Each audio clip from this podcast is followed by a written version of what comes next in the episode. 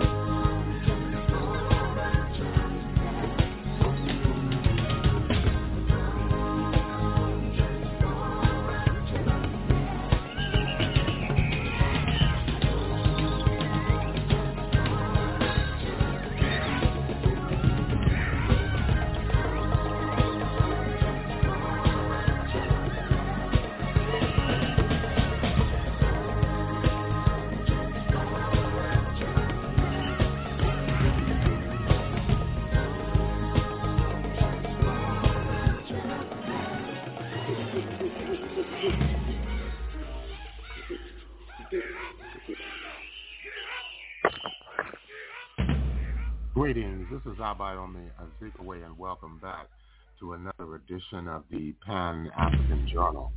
The Pan-African Journal is an audio news magazine. It's brought to you here on a weekly basis. Uh, I am your host, uh, Abayomi Azikiwe. Today uh, is Saturday, uh, March 18th, uh, 2023. We are broadcasting live from our studios in downtown Detroit. I'd like to thank all of our listeners for tuning in uh, once again to yet another edition of the Pan-African Journal worldwide radio broadcast. Later on in our program, uh, we'll be bringing you our regular Pan-African Newswire report. We'll feature dispatches on the continuing police killings of African Americans in the United States from Tennessee to Virginia. The Elections are being held this weekend in the West African state of the Federal Republic of Nigeria. There have been reports of a polio outbreak in Burundi, and an announcement has been made that another transitional government will be appointed in the Republic of Sudan. In the second and third hours, we will continue our focus on International Women's History Month. We are looking back on the lifetimes and contributions of artists Ruby Elzy and Billie Holiday. These and other features will be brought to you during the course of our program. So stay tuned. Uh, we'll take a musical interlude uh, with Letta Mbulu uh, from the Republic of South Africa. Let's listen in.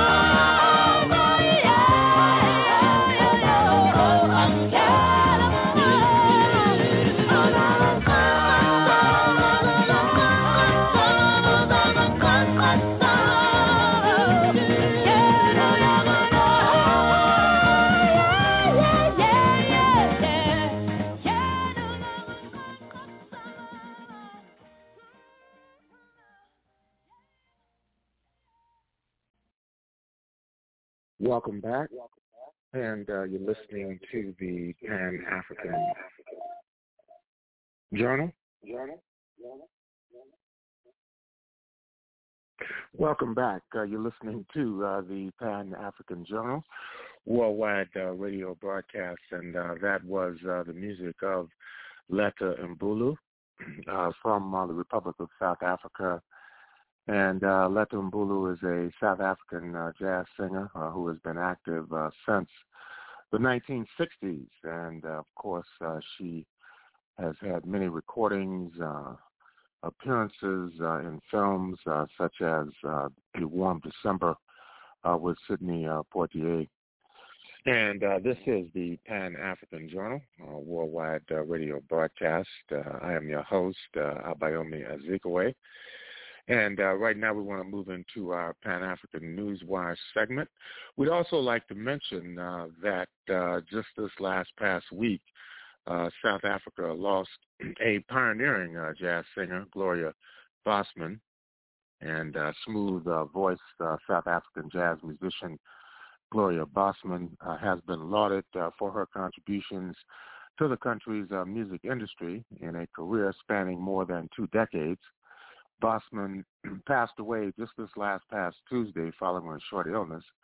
Her family announced uh, after a short illness, she transcended peacefully at her home, surrounded by family, the family said in a statement. Gloria had devoted her life uh, not just to her family, but to her music. She was loved and adored uh, by many here in South Africa and beyond its borders. The Soweto-born uh, Bosman was praised uh, for her soothing, silky vocals and versatility in crossing over to various music genres. Uh, South Africa's ruling African National Congress Party paid tribute to Bosman, uh, saying the country's music industry will be poor uh, without her. Gloria Bosman belongs to a generation of women musical greats who refused to submit to patriarchal stereotypes in a male-dominated industry. She was a fiery and militant revolutionary in the creative uh, sense of the term. and uh, in our next um, upcoming uh, Pan-African Journal Worldwide Radio broadcast, uh, we will have, of course, more information on the lifetimes and contributions and the transition uh, of Gloria uh, Bosman in the Republic of South Africa. and right now we want to move into our Pan-African Newswire segment, and these are some of the headlines in today's uh, Pan-African Newswire. The Memphis police supervisor who was on scene when Tyree Nichols was beaten to death uh, by officers retired uh, with his benefits the day before a hearing to fire him according to documents filed to revoke his law enforcement certification. Lieutenant Dwayne Smith was identified uh, yesterday in records obtained by media outlets as the officer that officials said earlier this month had retired before his termination hearing. Some Memphis City Council members were upset an officer was allowed to retire before steps uh, could be taken to fire them including the council's vice chairman, J.B. Smiley Jr., who said it didn't seem fair that the then unidentified officer could keep pensions and other benefits. I just don't like the fact that his parents are paying this officer to go on and live, and that's troubling, Smiley said. The attorney uh, for Nichols' uh, family uh, said the department should not have let Smith, quote, cowardly steps, sidestep the consequences of his actions and retire after 25 years. Quote, we call for the Memphis police and officials to do everything in their power to hold Lieutenant Smith and all those involved fully accountable, Attorney Ben Crump said. Seven other Memphis police officers were fired after Nichols died following a traffic stop on January 7th, and five of them are charged with second-degree murder. Smith is not charged in Nichols' death. Uh, Nichols, uh, 29, was pulled roughly from his car as an officer threatened to shock him with a taser. He ran but was chased down. Video showed five officers held him down and repeatedly struck him with their fists, boots, and batons as he screamed uh, for help and for his mother. The decertification documents against Lieutenant Smith reveal additional details about his actions that night. Smith heard Nichols say, I can't breathe, as he was propped up against a squad car failed to get him medical care or remove his handcuffs, according to the report. Smith also didn't get reports from other officers about using force and told Nichols' family he was driving under the influence even though there was no information to support such an allegation, the documents indicated. Investigators said Smith decided without evidence that Nichols was on drugs or drunk and video captured him telling Nichols, you done took something, unquote, when he arrived at the scene. Additionally, Smith did not wear his body camera, violating police departmental policy. His actions were captured on the body cameras of other officers, documents said. The U.S. Department of Justice is currently reviewing the Memphis Police Department policies on the use of force, de-escalation strategies, and specialized units in response to Nichols' death. And in another case, uh, also involving uh, the authorities in Memphis, Tennessee, the family of an African-American man who died while in Memphis jail on Friday called on authorities to identify the correctional officers involved in the altercation that killed him and and to hold them accountable. Gershun Freeman, uh, who was 33 years old, died last October the 2nd at the Shelby County, Tennessee jail after being beaten by guards and held prone on the ground with a knee on his back for more than five minutes while handcuffed. Video of the incident uh, was made public earlier this month, uh, more than five months after his death. The family is still seeking answers and justice. His mother, Kimberly Freeman, said at a press conference outside the county jail where her son was held, she said that, quote, I want justice for my son, but I also want to know who are the people that murdered my son. They have blood on their hands, she said. The case has garnered more national attention since Jan- the January 7th beating death of another African-American man, Tyree Nichols, who was 29 years old, by the Memphis police officers who are now charged with murder. The Shelby County Sheriff's Office has said it would take no action against officers involved in the Freeman case until investigations are completed, local media reported. The video clips uh, made public were taken out of context and failed to include the erratic and violent behavior that led to Freeman being restrained, Sheriff Floyd Bonner said.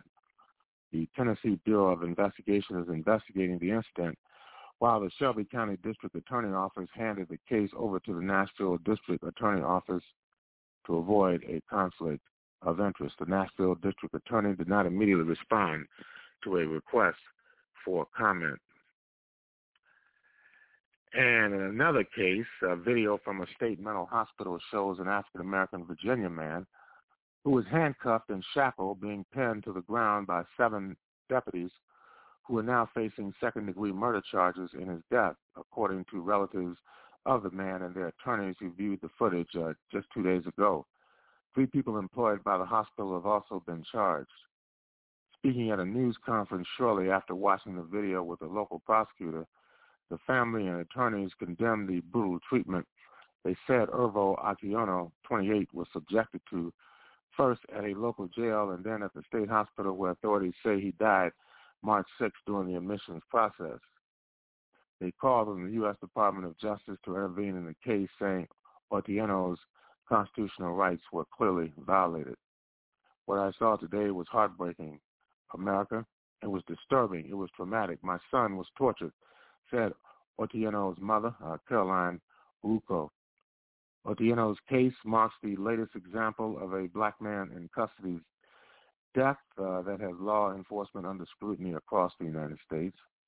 It follows the fatal beating of Tyree Nichols in Memphis, Tennessee, earlier this year, and comes nearly three years after the killing of George Floyd in police custody in Minneapolis.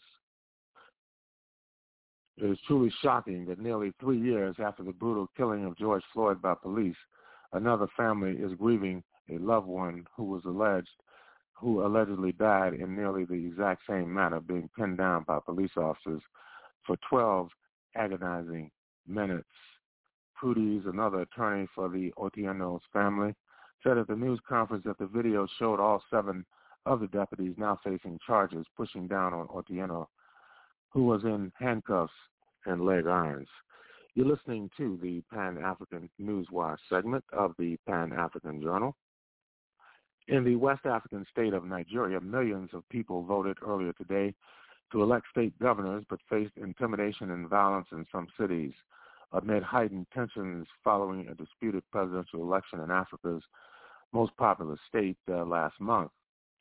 New governors were being chosen for 28 of Nigeria's 36 states as the political opposition continues to reject the victory of President-elect Bola Tinubu who belongs to the ruling All Progressives Congress Party. The performance of the Independent National Electoral Commission, quote, has improved considerably compared to the February 25th elections, but violence has been more intense across the country, unquote, said Idayat Hassan, head of the Center for Democracy and Development, Nigeria's largest democracy-focused organization. Local observer group YIAGA Africa said it found several instances, in which voters were intimidated and prevented from voting unless they agreed to cast their ballots for certain political parties. Among the places it visited was Lagos State, where the president-elect's party is seeking to retain the governor's office. The All Progressives Congress lost the state in last month's presidential and legislative elections.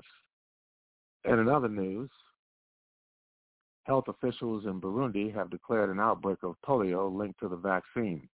The first time the paralytic disease has been detected in the East African country for more than three decades.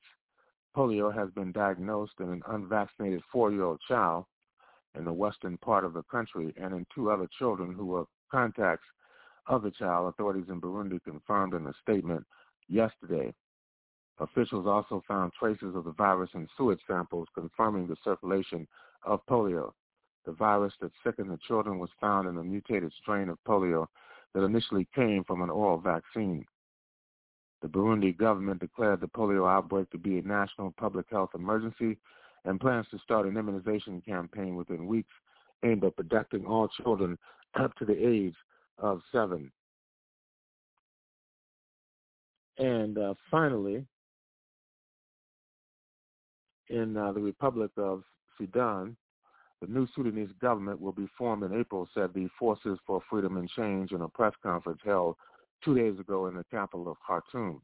The civilian and military signatories of the political framework agreement on Wednesday held a meeting to discuss the slow-moving political process to restore a civilian-led transition in Sudan and took a number of decisions. Several leaders of the coalition of the December Revolution's forces held a press conference to brief Sudanese about the steps agreed upon in this meeting, which was attended by the facilitators of the trilateral mechanisms and the European Union and Quad ambassadors who support the process. Quote, a final agreement will be signed and the structures of the transitional authority will be formed during the holy month of Ramadan, Taha Usman, a member of the FFC negotiating team, told reporters in the press conference. Ramadan will begin on March the 23rd. Usman uh, further added uh, that the timetable for the next steps will be announced once it is agreed upon in a meeting to be held on Sunday. In line with the framework agreement of December 5th of 2022, the parties to the political process held three of five conferences to discuss issues that require a national consensus.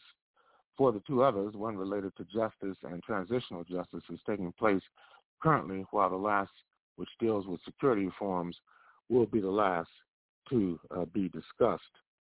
Now, while this announcement uh, was made uh, in the last several days of Sudan, in other news, 11 people were wounded, including a protester rammed by a police car. That's according to an independent medical group following an anti-coup protest in Khartoum yesterday. The neighborhood groups of the resistance committees on Thursday announced and organized an unannounced demonstration against the military ruler. The youth groups in Omdurman, uh, the twin city of Khartoum, organized a protest to reach the presidential palace the headquarters of the military-led Sovereign Council. A similar protest was also organized by the resistance group in the Buri neighborhood in eastern Khartoum city. But the security forces closed the bridge leading to the presidency from Omdurman and used uh, tear gas to disperse the protesters. In Khartoum city, the security forces were also deployed to prevent the youth groups from reaching the, quote, strategic areas, unquote, in the capital. 11 incidents were recorded, including a vehicle ramming attack by regular forces. The situation of the assaulted protester is unstable as a result of a pulmonary hemorrhage that requires surgical intervention. The pro-democracy medical group further reported that another protester was injured in the face with a tear gas canister, canister that fractured his jaw.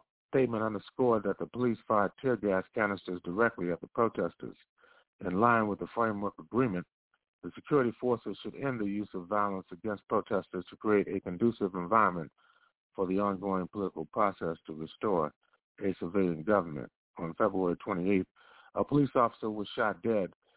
A police officer shot dead a protester in eastern Khartoum. Uh, with that, uh, we're going to conclude uh, the Pan-African Newswire segment of the Pan-African Journal. In concluding this segment of our program, we want to remind our listeners that the Pan-African Newswire is an international electronic press service It is designed to foster intelligent discussions on the affairs of African people throughout the continent and the world. Uh, the press agency was founded in January of 1998. Since then, it has published tens of thousands of articles and dispatches in numerous newspapers, uh, magazines, journals, research reports, and on blogs and websites throughout the world. The Pan-African Newswire represents the only daily international news source on Pan-African and global affairs. If you'd like to log on to the Pan-African Newswire so you can stay abreast of some of the most pressing and burning issues of the day, uh, just go to our website at uh, panafricannews.blogspot.com. That's panafricannews.blogspot.com.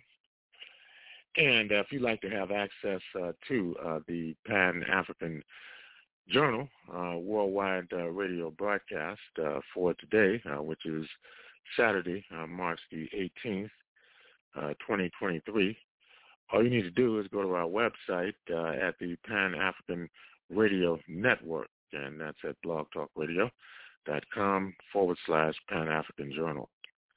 That's blogtalkradio.com forward slash Pan-African Journal. And of course, uh, these programs can be shared with other potential listeners by merely copying and pasting the links on the emails and sending those emails out to other potential listeners. Uh, the links can also uh, be shared through social media networks such as Facebook and Twitter. We'll take a break. there. we'll be back with more of our program for this week.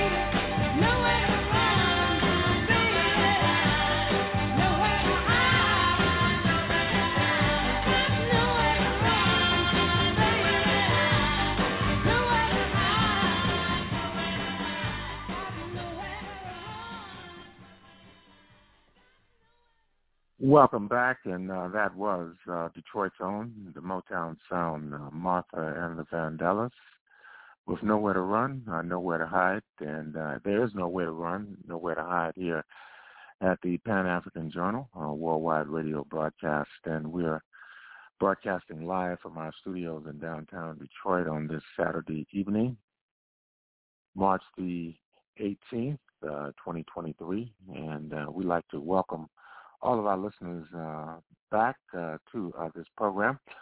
March is International Women's History Month, and we're going to feature a audio documentary on the legendary Ruby Elzy from uh, the southern United States African American uh, vocalist uh, who made tremendous strides in popular culture during the early decades of the 20th century. Let's listen to this report on uh, Ruby Elzy. This program is based upon the book Black Diva of the 30s, The Life of Ruby Elzy by David E. Weaver, published by the University Press of Mississippi. Archival recordings for this program were also provided by Mr. Weaver. George Gershwin Memorial Concert. In this, the starlit setting of the Hollywood Bowl, thousands of music lovers have gathered to honor the memory of this famous American composer. The world's great artists who have for many seasons past received tribute here Tonight, join this vast audience to pay tribute. The tribute of friendship, appreciation, and of admiration for one man, George Gershwin.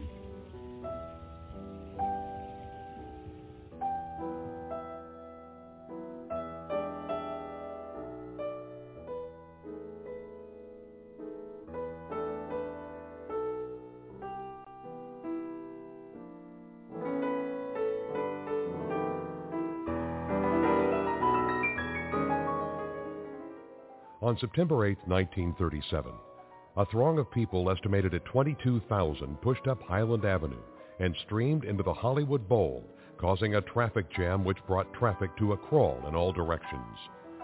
That crowd, plus scores more listening on CBS, affiliates in Canada, and around the world on shortwave, had gathered to honor the memory of George Gershwin, who had died two months earlier at the age of 38 after emergency surgery for a brain tumor. Among those performers on hand for the Gershwin Memorial Concert were Anne Brown, Todd Duncan, and Ruby Elzy, Gershwin's hand-picked choices for the roles of Bess, Porgy, and Serena in the original production of Porgy and Bess. And now the 40 members of the Hall Johnson Choir are being applauded as they take their places on the stage. This unusual musical organization is perhaps the best-known Negro choir in America today. They have traveled extensively over the United States and Europe and have worked in motion pictures. The choir is arranged in semicircle in front of the orchestra and will be heard with the principals of the original New York production of Porgy and Bess, who were brought to Hollywood especially for this concert. Ruby Elzy sings, My Man's Gone Now.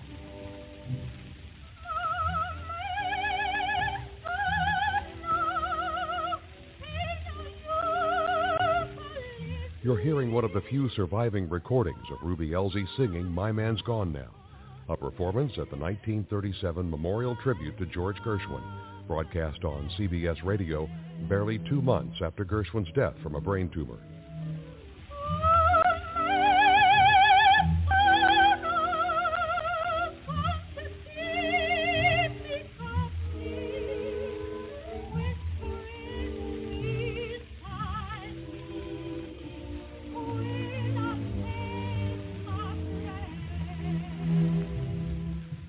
Would live but six more years before she, too, would be gone. She was preparing for her opera debut in Verdi's Aida when she died suddenly in a Detroit hospital after surgery to remove a benign tumor. She was 35. What she could have gone on to accomplish is pure speculation, but what she achieved in her brief life was nothing short of miraculous.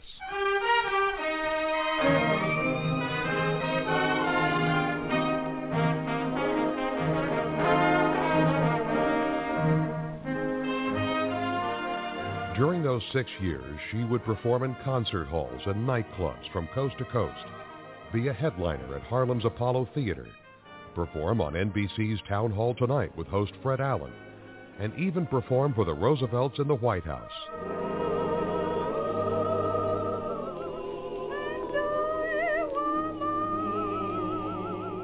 After her performance in the film Birth of the Blues with Bing Crosby and Mary Martin, critics would say, Ruby Elzy sings St. Louis Blues like an angel from heaven.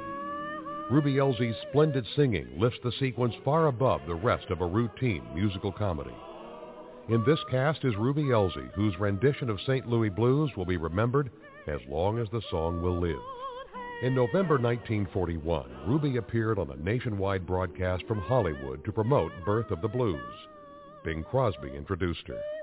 Back in 1914, a couple of years before the original Dixieland Jazz Band gave New York the hot foot, a man down in Memphis was committing an assortment of notes to paper, possibly as blue a collection of chords, cadenzas, and cacophony as the breathless public has ever heard. The man's name was W.C. Handy, and he enjoys the notable distinction of being the first man ever to put blues music on paper. And though it wasn't his first blues tune, it was, and I guess it still is by far his greatest. We're privileged in our picture to have a truly great artist give this tune the kind of a performance that it deserves. And Ruby Elzy is with us again tonight to sing St. Louis Blues.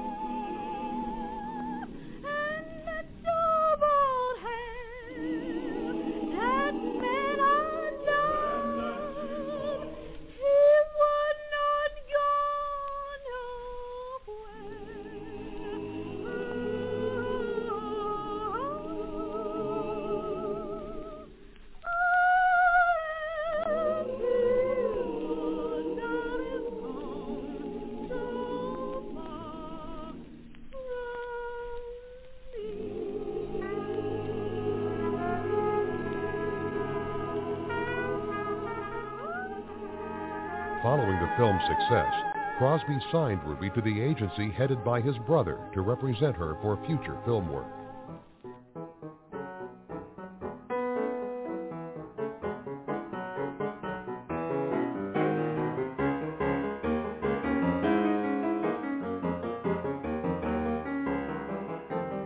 After all of this praise for her remarkable abilities, it would be nearly 60 years before the spotlight would once again shine on this talented singer and performer.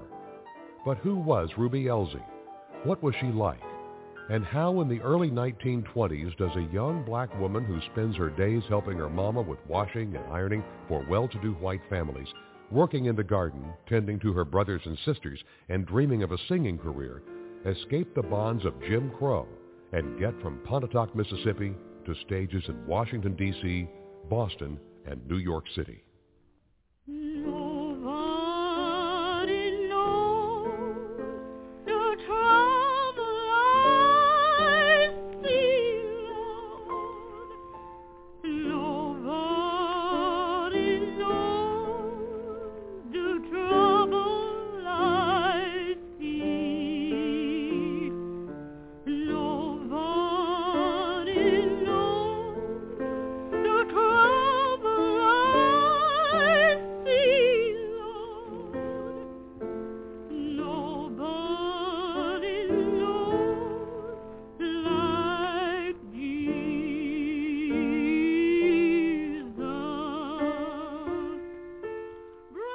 Much of Ruby's strength and determination to, quote, sing in a big hall before a large group of people came from her mother Emma, who had a, quote, iron will, boundless faith, and an almost superhuman capacity for hard work. Ruby saw what her mother endured to get them through rough times, that in the face of difficult obstacles, she worked harder and became more determined.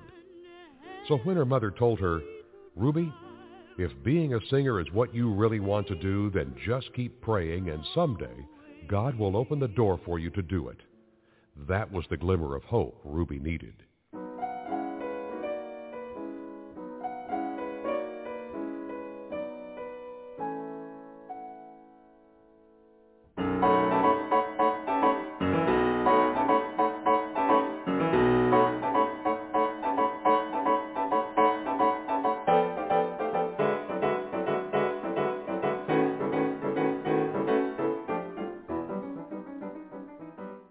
At the same time Ruby was dreaming of singing in a big hall, George Gershwin was developing the musical voice which would come to be loved by millions.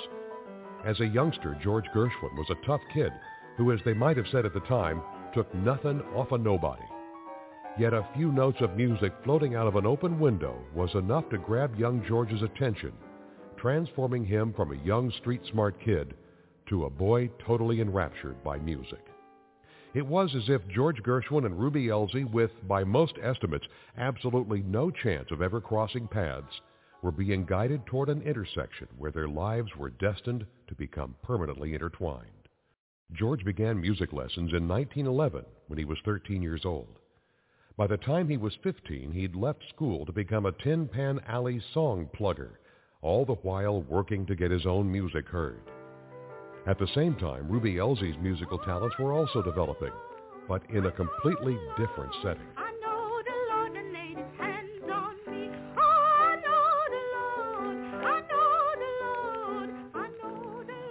Ruby was the first child of Emma and Charles Elzy, born in the small northern Mississippi town of Pontotoc.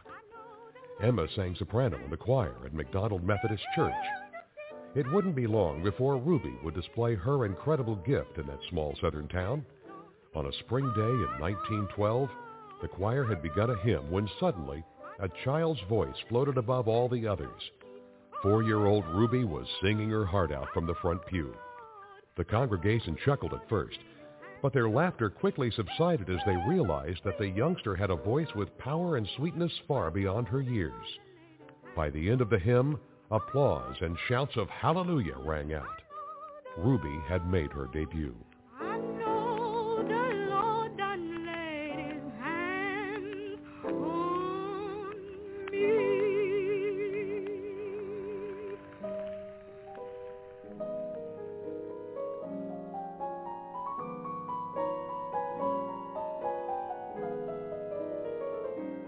Ruby's life was typical for the black residents of the South.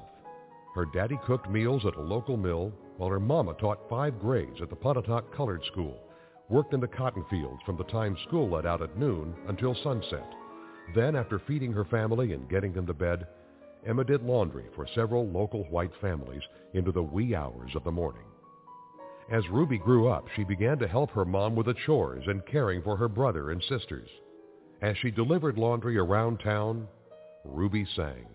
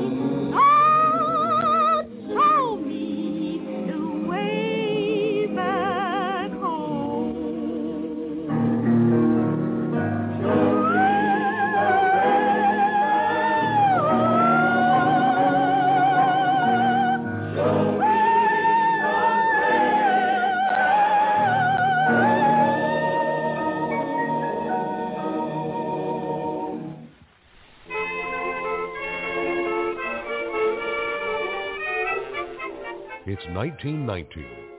George Gershwin bursts onto the music scene when Al Jolson records Swanee. Swanee, how I love you, how I love you, my dear old Swanee. 11-year-old Ruby is busy delivering laundry around Pontotoc, Mississippi, singing at the top of her lungs and, most likely, performing on stages all across the country in her mind. It seemed nothing was going to stand in Ruby's way in the quest of her dream. She was too young to attend Rust High School, which required their students to be at least 15 years old to enroll. And she had no money for tuition. But Ruby's mother, Emma, somehow convinced school officials to allow 11-year-old Ruby to attend on a work scholarship.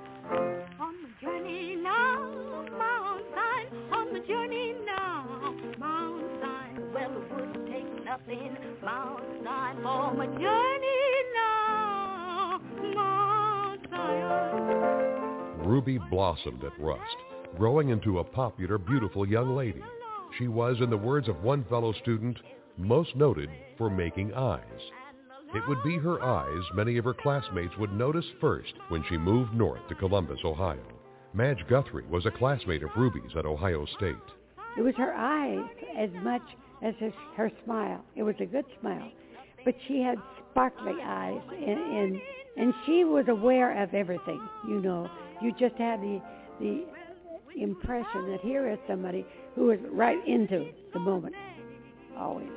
Well, my soul got happy, and I stayed all day, Mount Zion, on the journey now, Mount Zion, I'm on the journey well, it won't take nothing. Mount Zion for my journey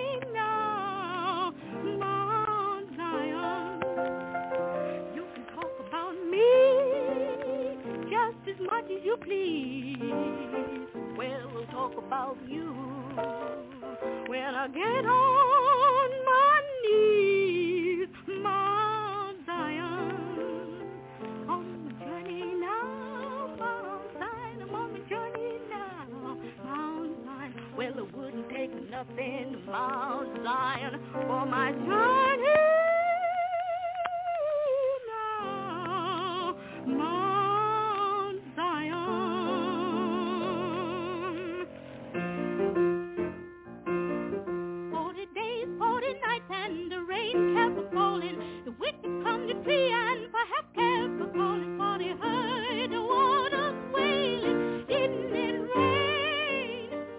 You could ask a hundred people how Ruby Elzy wound up a student at Ohio State University, learning how to read music under the guidance of Royal Hughes, who was the head of OSU's fledgling music department. Some would say fate. Some would say coincidence or luck. Both Ruby and her mother Emma would be quick to tell you that nothing happens by accident. However you see it, Ruby's life was about to change. One person came into her life and changed it forever. It was Dr. McCracken, and he wasn't even in the music department, I don't think. I think that he just met her there, but he did recognize genius when he saw it and knew what to do about it. Didn't just say like most of us would, oh, it's too bad somebody doesn't do something about this woman, and he really did. Didn't it rain?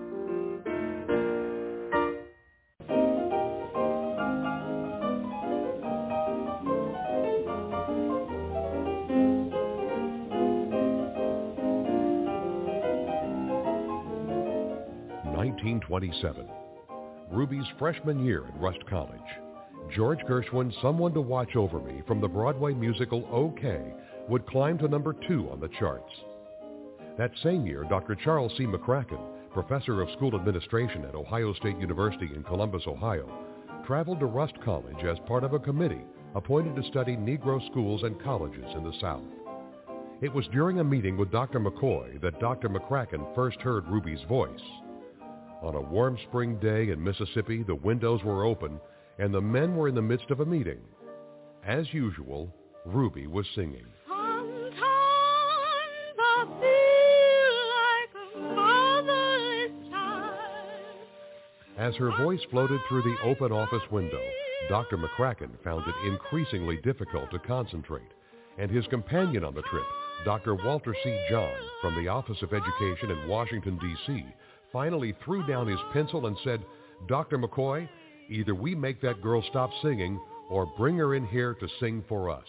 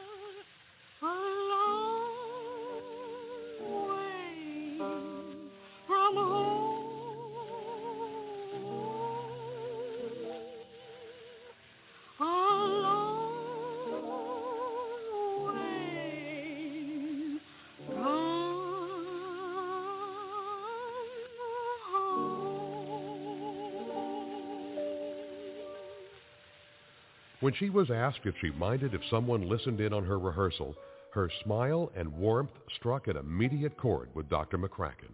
Dr. McCracken's son, Ed, was five years old when Ruby arrived in Columbus and recalls his dad's reaction the first time he met Ruby. there are people who walk in and have a command appearance. Other they're just the dominant feature in the room. Ruby had that in her domain and as a person. And when she walked in, she was just somebody special. It was in her eyes. I mean, you, you knew that she was a loving person, that she liked everybody unless they did something terrible, and then she usually accommodate that. She had that uh, sense of humor that just just was unquenchable. I mean, it just made people love her.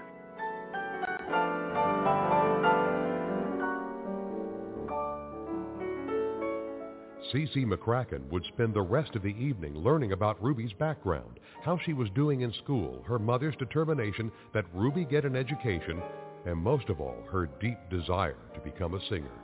Neither man felt they had the connections or the money to help Ruby realize her dream.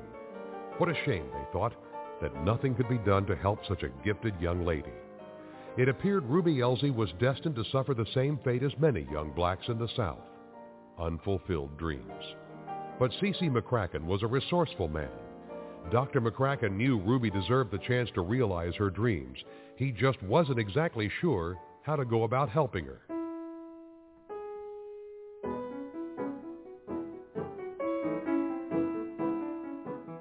When Dr. McCracken asked Ruby if she'd be interested in going north to study and develop her voice if he could arrange it, she was understandably cautious, but it was decided Ruby would talk to her mother about it, and Dr. McCracken would begin laying the groundwork for Ruby Elzy to attend Ohio State University.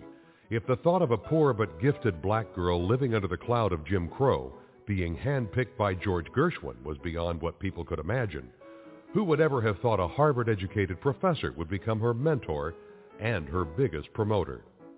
And how in the world would she get to Columbus? A black person was not going to be allowed to travel alone by train. But there was a way. David Weaver, author of Ruby Elzy, Black Diva of the 30s, tells the story. Fortunately, one of the women who was the headmistress at Rust College, Ella Becker, was from Mansfield, Ohio, and she was coming to spend the summer with her family. How is she going to travel? In the Deep South, blacks could not travel on trains. The one way that blacks were able to travel was posing as Ella Becker's maid. So she carried her baggage to the thing and uh, made it through the Deep South and made it up here to uh, Columbus, Ohio in June of 1927. Just one of many seemingly insurmountable odds Dr. McCracken helped Ruby overcome. Anne Brown, who would later be cast in the role of Bess in the original production of Porgy and Bess, had a different experience. I experienced difficulties too, but not exactly of the same kind. Ruby was obviously black. I was not obviously black, and so I uh, very often did what people in those days called passing without actually meaning to do so either. But if I bought a ticket on a train to Texas and uh, they gave me a seat, I went and took it. And only if someone came up and recognized my background uh, and then reported, I use that word in quotation marks, uh, to someone at the head of the train, they might come and ask me to please get out of that train or go to another car or sit in the back or something like that.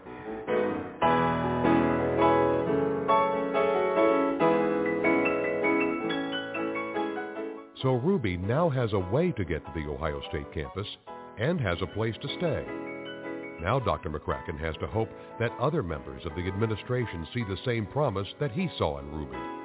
There were a number of questions to be answered. Could she be admitted to the university? How was her voice? Dr. McCracken wanted to have Ruby tested by Dr. Royal Hughes. The two men lived across the street from one another on East Lane Avenue, so the morning after Ruby arrived in Columbus, Dr. Hughes crossed Lane Avenue to hear Ruby sing. In Dr. Hughes's mind, Ruby already had one strike against her. She didn't actually read music.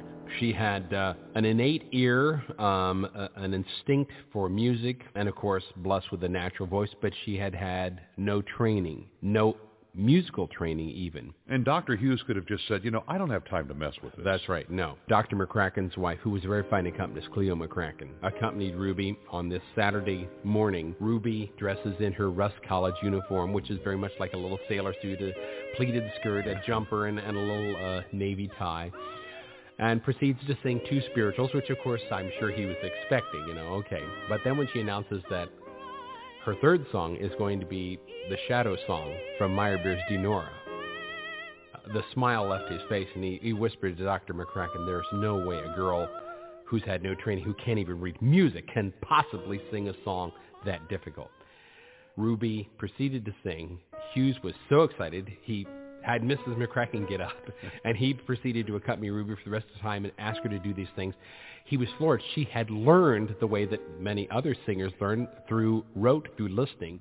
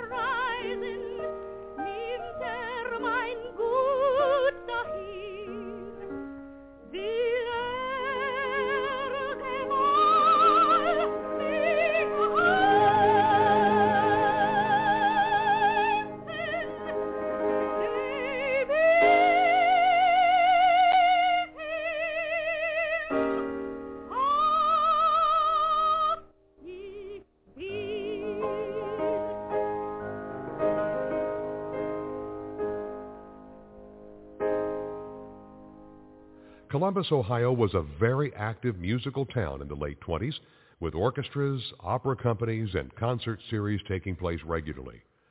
Royal Hughes proceeded to call upon 30 of the most accomplished musicians in Columbus to hear Ruby perform in his home the next evening. After Ruby performed her brief program, a particular musician made a beeline for Dr. Hughes. There was one woman in particular, a violinist with not the Columbus Symphony that we have today, but an orchestra which back then was known also as the Columbus Symphony Orchestra. This woman was the principal violinist and was known to be very critical in her opinion of other musicians. And McCracken watched her very carefully as she was listening, and when the concert finished, McCracken said this woman sprung up immediately, made a beeline straight to me, and I was bracing myself to hear this barrage of whatever she was going to say. And the woman pumped his hand vigorously and said, whatever you do, don't send that girl back to Mississippi. She has an extraordinary voice and the personality to sell herself to any audience. The career of Ruby Elzy, soprano, had begun in the living room of Dr. Royal Hughes that June evening in 1927. Sixteen years later, to the day, Ruby would give her final public performance of Porgy and Bess.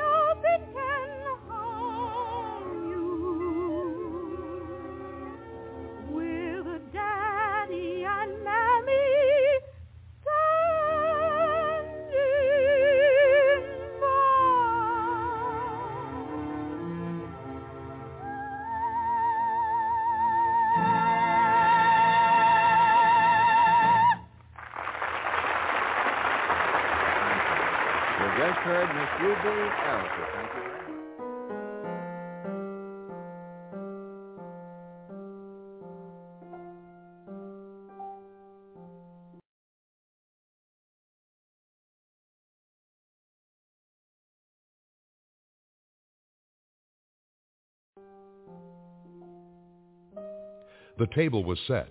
Ruby began the process of learning formally the art and craft of using her innate musical gifts. She graduated in three years with a Bachelor of Science degree in education with a major in music, finishing at the head of her class in the Department of Music. Ruby was now a college graduate.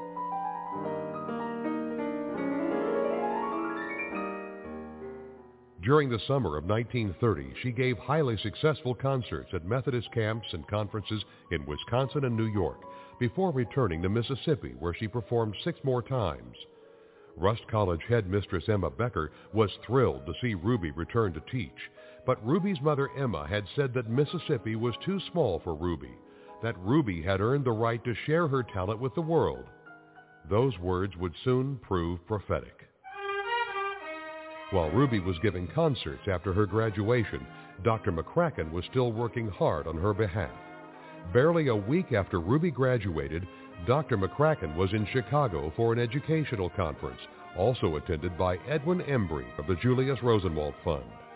David Weaver the Julius Rosenwald Fund, if anyone knows anything at all about the history of the arts for black Americans, the Rosenwald Fund in the 20s, 30s, and 40s was an important organization which gave scholarships and fellowships to many gifted black performers to do advanced studies. They funded Marian Anderson for her first trip to Europe, mm-hmm. which led to, of course, to her great career that she had there and her discovery at the Salzburg Festival in 1935 by uh, Toscanini. Ruby was given a scholarship sight unseen by the president of the Rosenwald Fund simply on Dr. McCracken's recommendation. He happened to meet this gentleman at an educational conference in Chicago. He said, "I'd like to meet with you and talk about this this young black woman who's just graduated from from Ohio State." And the president said, "Well, I'm sorry, you know, I'm just so busy." I'm, the president could see that Dr. McCracken was quite deflated, and he said, "I'll give you five minutes to tell me about this girl here and now." And Dr. McCracken said, I took a deep breath and proceeded to tell Ruby's entire story with two minutes to spare. On that alone, George Emery, the president of the Rosenwald Fund, said, we'll give her $1,200 to go abroad. And Dr. McCracken said, well, I really think she's not ready for Europe, but I think she would be benefit by being in a good school. And Dr. Emery said, send her to Juilliard. The Rosenwald Fund will give her the $1,200 to go to Juilliard. Juilliard had already been set for the year. Dr. McCracken was able to set a special audition on October the 6th, the day before they were starting classes in 1930. Ruby was given a special audition before Frank Damrosch, um, mm-hmm. who was the president of Juilliard at that time. And of course, many people know Walter Damrosch was one of the great conductors of that era. And that was uh, Frank Damrosch's brother. So Dr. Damrosch and, and a select group of people from Juilliard heard Ruby and admitted her. She started school the next day at Juilliard.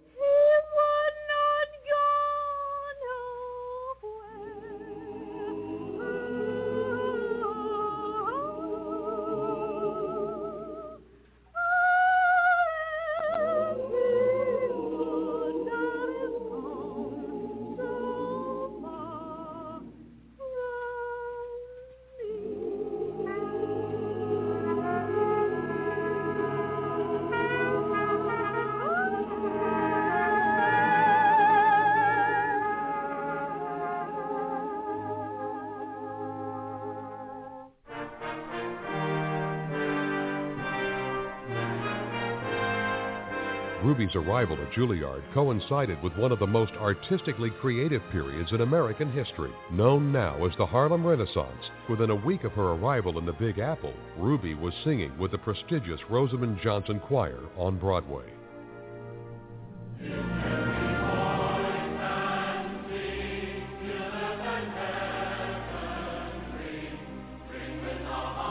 Ruby would meet three people who would figure prominently in her life while studying at Juilliard.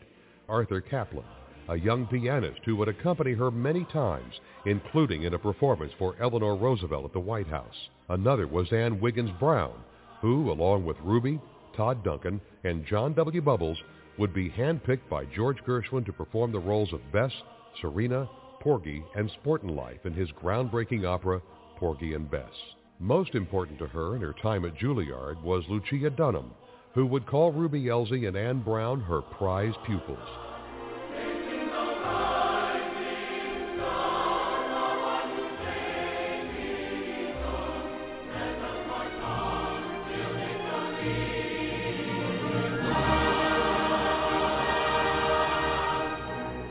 While Ruby studied at Juilliard with Lucia Dunham, she was also singing in the Rosamond Johnson Choir in the Broadway production of Brown Buddies and later Fast and Furious, which saw Ruby performing with some of the top black talent of the day and also afforded her her first solo on Broadway.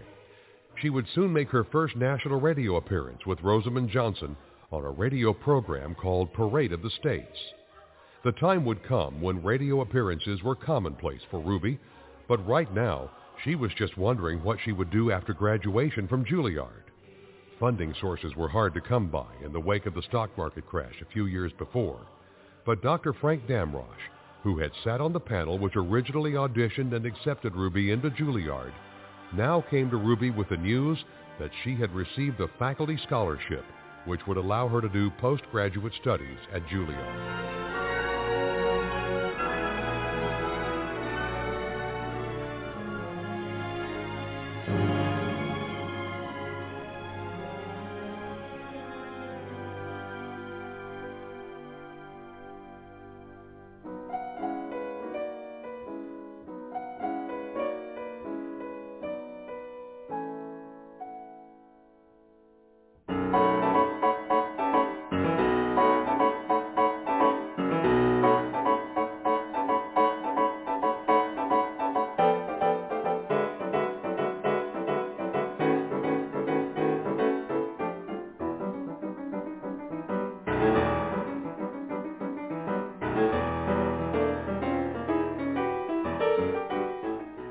Summer of 1933, Rosamond Johnson was offered a contract to arrange and conduct a choir for the musical sequences in a film starring Paul Robeson.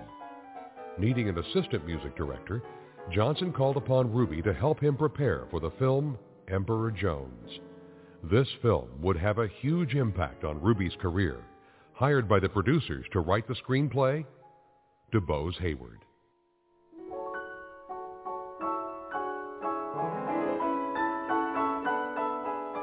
DuBose Heyward and producer Dudley Murphy still needed to fill the small role of Brutus Jones's girlfriend in Emperor Jones. As they watched Ruby, they realized she had both the sweetness and strength the part needed. All of a sudden, she was Paul Robeson's co-star. While the film is today considered a classic, it was neither the film nor her role in it that most profited Ruby. It was her friendship with DuBose Heyward.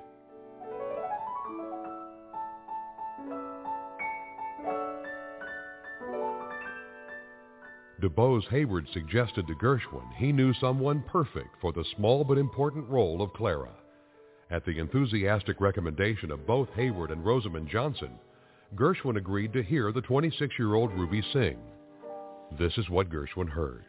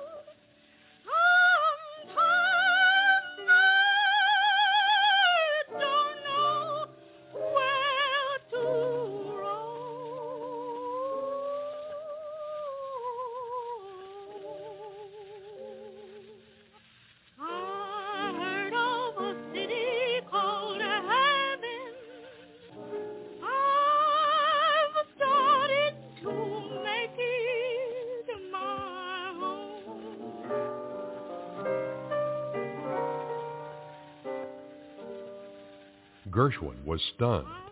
Ruby had several more songs ready, but Gershwin had heard all he needed. George Gershwin had found not Clara, but Serena. Not long after, Gershwin himself introduced the stars of his new opera in this rare recording. Now we have a song by uh, Miss Ruby Elzy in the second act, scene one, called My Man Is Gone Now. Sorry, it's in scene two, scene two, act one.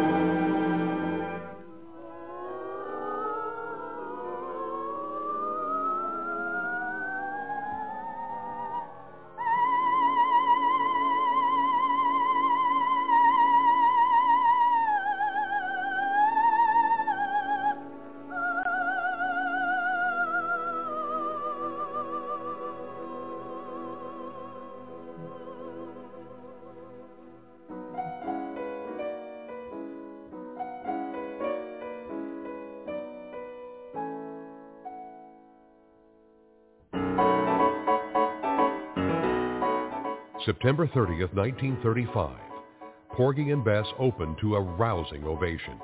Curtain calls lasted for nearly half an hour. Anne Brown. Well, it was very exciting, and uh, when we stood on the stage after the performance was finished, the applause from the audience was deafening. It was deafening. Ruby had arrived. Critics called her performance of My Man's Gone Now a masterpiece of its kind. They said she distills heartbreak from this extraordinary piece of music. Porgy and Bess would propel Ruby onto the national stage with radio appearances on the magic key of RCA, the Mutual Broadcasting System, and two live all Gershwin broadcasts from Lewisohn Stadium at City College in New York. She would wow critics with her New York recital, perform at the Apollo Theater, and even sign on for an engagement at the Kit Kat Club. One of the most notable radio appearances was on Town Hall Tonight with Fred Allen. And now, uh, may I present Miss Ruby Elzy. Miss Elzy, I deem it quite an honor to welcome you here to our frayed microphone this evening. Thank you, Mr. I've never had the pleasure of hearing you sing until today. I missed you in Porgy and Bess, and then uh, I went by. Uh, I intended to go to see the show, but I kept putting it off, and finally the guild got up on its high horse and just said, either you come over here or we're closing the show up. and I couldn't get over there, and they went ahead with it. You know how the guild is. and that is why when the guild and I pass these days, we never nod. If you ever see me passing the guild, you will notice the guild especially doesn't nod. But uh, Miss Elzy, I uh, uh, you want to tell us something about yourself? You were uh, besides Porgy and Bess, you were uh, you've also graduated from the Juilliard School, haven't you? Yes, I did. I came up from uh, I came from Ohio State here. I finished Ohio State in that 1930. Uh-huh. I went there on a scholarship given to me by Dr. C.C. McCracken. At Ohio State. Uh-huh. And I left. I went to Ohio State from Rust College. I worked my way through Rust College. If you ever would happen to come to my house, you'd notice I wouldn't eat on tablecloths because that's what I did, wash tablecloths to get So- through Rust. So now you're cured, huh? Yeah, I, you know, You the just- oilcloth. you get. well, I don't know. It'd be terrible to, to to to come back in later life as a spirit and come in your house with a tablecloth on, and there you are. You wouldn't pay any attention to me. Start washing. But I, uh, you are. You've also sung with Mr. Robeson too, haven't you? well, I played opposite him in uh, The Emperor Jones. Emperor Jones here in this country. Picture, yes. Oh, in the picture. Uh, Mr. Ro- Robeson's in Europe now, isn't Yes, he? he is. I read about him occasionally, gadding about Russia in one place or another with his Right. earmuffs on. And uh, I also wanted to ask you, one of the boys told me that you this week are appearing at the Apollo Theater in uh, Harlem. Is that Yes, right? 125th Street. On 125th Street. Right. You going? You have another show there tonight Another too? show tonight. Well, then we better just get going. What are you going to sing for us tonight? Summertime from Porgy and Bess. Summertime from Porgy and Bess. Thank you.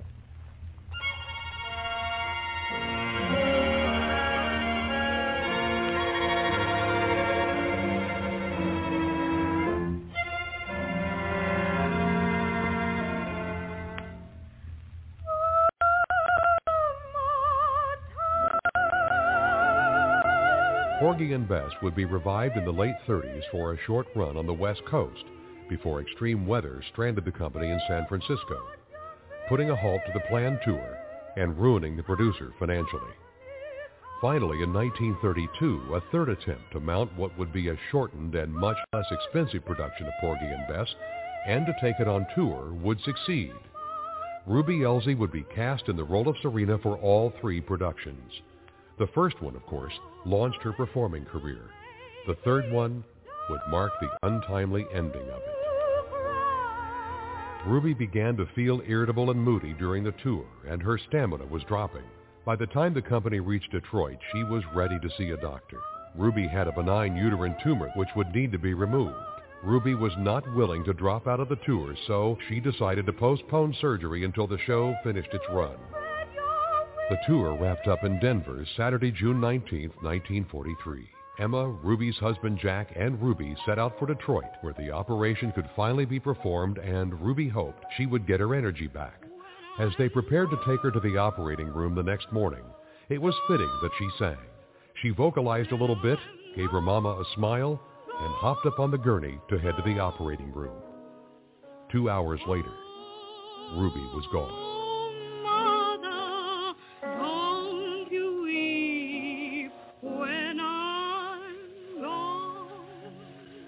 News of Ruby's death spread quickly in major newspapers across the country and in the entertainment industry publication known as Variety, reaching her Porgy and Bess castmates, her hometown, and friends across the country. Oh, my dear mother, don't you weep when I'm gone.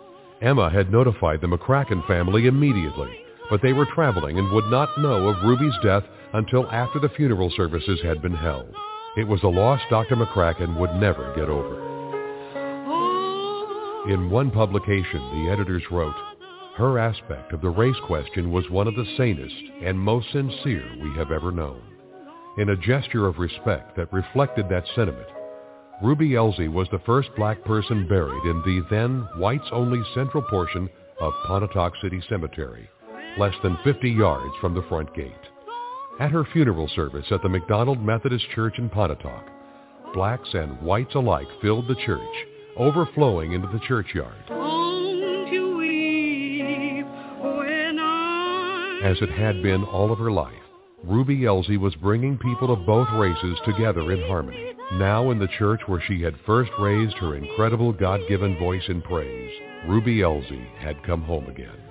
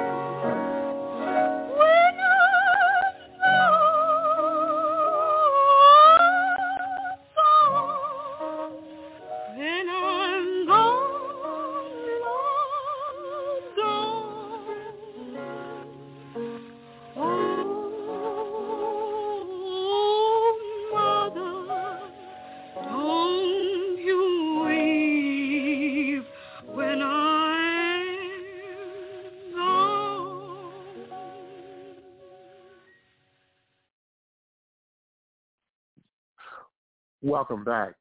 And uh, that was a audio documentary on the lifetimes and contributions of Ruby Elzy. And you're listening to the Pan-African Journal worldwide radio broadcast. Today is Saturday, uh, March 8th and live from our studios in downtown Detroit. Uh, we'd like to thank all of our listeners for tuning in once again uh, to yet another edition of the Pan-African Journal worldwide uh, radio broadcast. We'll take a break. We'll be back with our concluding segment of uh, today's program.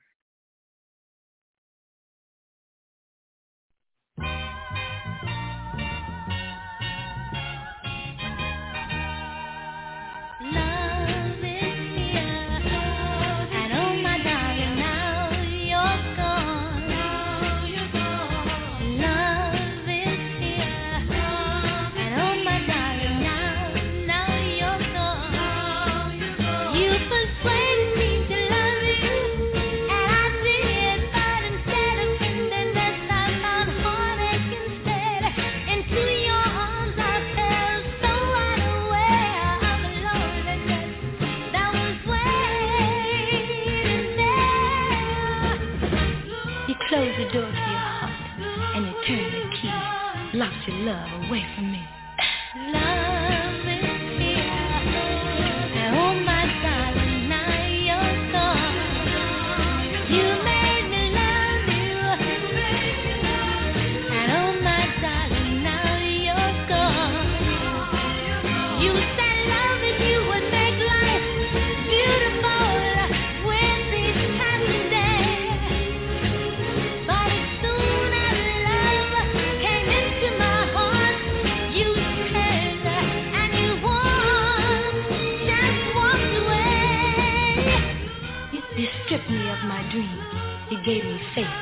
Of my dreams. You gave me took hope. Look at me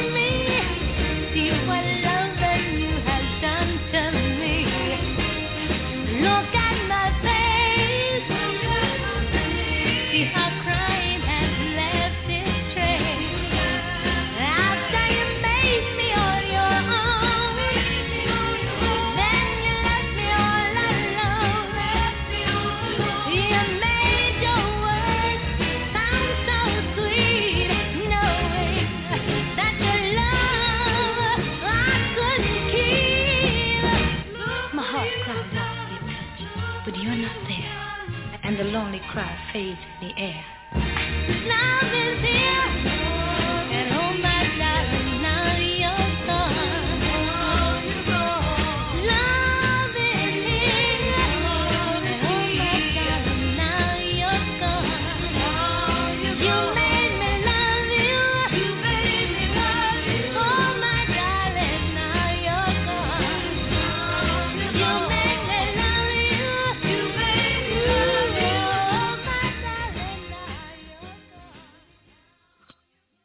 Welcome back, and uh, that is the sound of Detroit's own Motown music. Uh, the Supremes uh, with the track entitled "Love Is Here, But Now You're Gone," and uh, you're listening to the Pan African Journal Worldwide Radio broadcast. Uh, we're broadcasting live from our studios in downtown Detroit, and uh, we're continuing our International Women's History Month programming. And in this final segment, we listen to a documentary on uh, the legendary Billie Holiday. Uh, this is centered around her uh, singing the track entitled Strange Fruit uh, that was uh, written by Robert Meeropol that discussed uh, lynching of African people in the United States. Let's listen in to this documentary.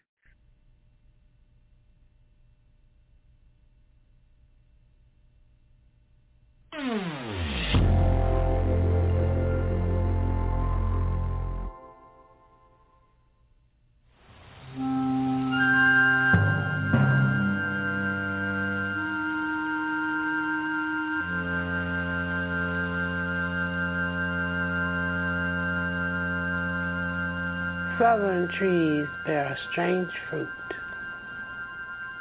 Blood on the leaves and blood at the root. Black bodies swinging in the southern breeze. Strange fruit hanging from the poplar trees. Strange Fruit is a song's about a black man being hung, lynched and it's very dramatic, especially the way Billie Holiday did it. The song Strange Fruit caused such controversy when it was first heard that music publishers didn't want to touch it and radio stations refused to air it. Music has always gone along with great movements.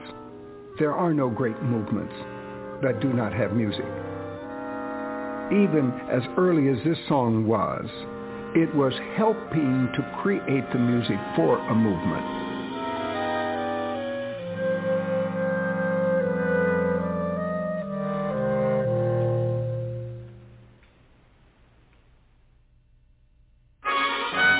Phonograph recording keeps advancing steadily as modern engineering skill brings to it the latest developments in sound reproduction. It was the year 1939. Billie Holiday came into my shop one day. To, I had a record shop, Commodore Music Shop. She came into the store very unhappy that Columbia Records was hesitating and didn't really want to record Strange Fruit.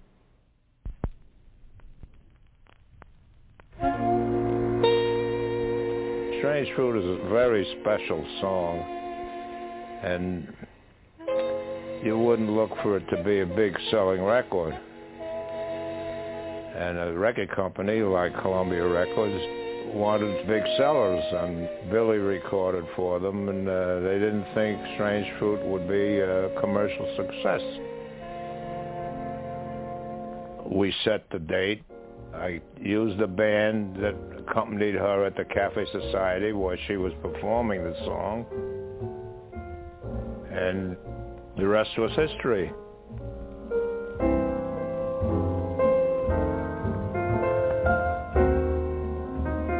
It's so striking and it's important a song that you set the mood for it. I had the the pianist uh, play like an interlude. In fact, I put it on the label, interlude by Sonny White. And Billie comes in and does his stuff.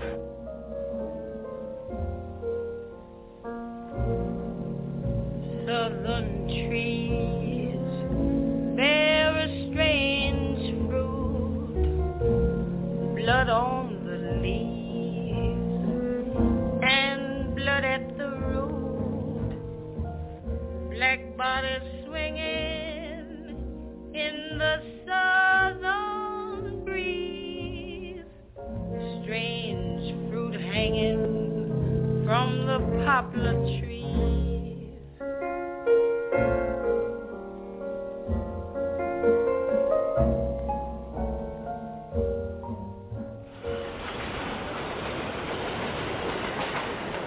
People thought that Billie Holiday was born in Baltimore, but she was actually born in Philadelphia. But she was raised in Baltimore. As a young teenager, she came up to Harlem. At that time, many, many people were moving to northern cities, and she was one of them. She started working in Harlem nightclubs, singing. When she first encountered Strange Fruit, she was in her very early 20s.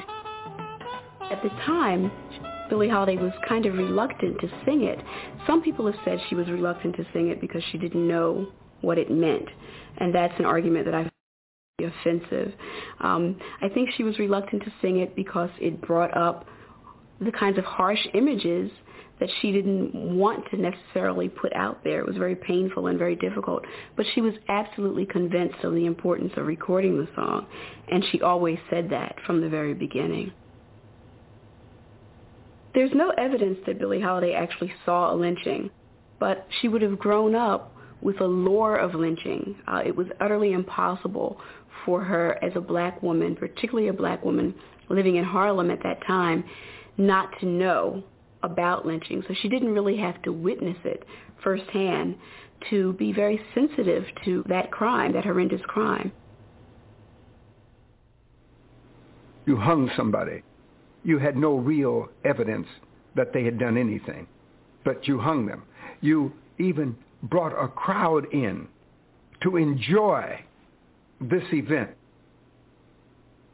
Then you would not only hang them by the neck, but you wanted to rip open their bodies and did so. You burned them to death, uh, put a fire under them. Often you skinned their very faces and this was met with applause. The crowd loved it. They were anxious to do it, all right? And uh, uh, uh, uh, men teaching their sons that this is what you do to them, right? This is, uh, uh, I don't know any kind of savagery that is worse than this. Lynchings were done by common people, common people who grew up believing that black people were not human that they didn't deserve the same kind of rights and privileges as everyone else. And so taking their life made very little difference. And then they went and did their task, and then they went home and had fried chicken and scratched the puppy behind the ears and kissed the grandchildren and went to church. How could you have Christianity? How could you have any form of religion except these people were Christian? How could they even ask God to forgive them for such acts that they perpetrated knowingly, planned. We see lynching emerging on the national scene as a way of policing black communities as early as 1890s, right after Reconstruction, when there's a sense that black people are making too many political and economic gains. Lynching was often used as a mean to contain and control a community that was overstepping its bounds politically and economically. But the reason given for lynching was that it was because of a rape of a white woman. Lynchings were often accompanied by the mutilation of the black body, the severing of the sex organs of the lynching victim. And that's something that Americans are fascinated by and ashamed of and quite afraid of, not just for its racial implications, but for the implications around sexuality.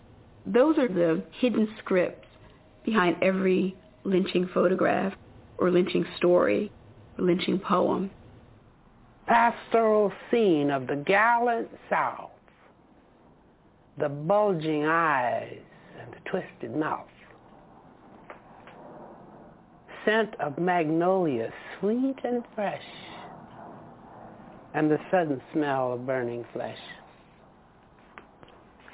Here is a fruit for the crows to pluck, for the rain to gather, for the wind to suck, for the sun to rot, for a tree to drop. Here is a strange, bitter crop.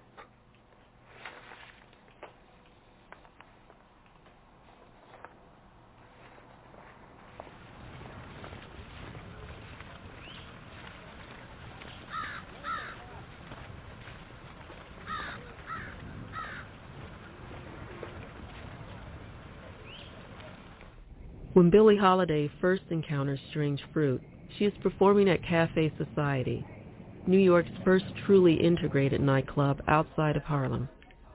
Located in Sheridan Square, in the heart of New York's Greenwich Village, the club is a novel social experiment. It is founded in 1938 by Barney Josephson, a former shoe salesman. Cafe Society parodies the affectations of so-called high society Customers are greeted by doormen wearing rags, and playful murals adorn the walls. Yet it draws some of the most important entertainers of its era, and is visited by luminaries ranging from Paul Robeson to Eleanor Roosevelt.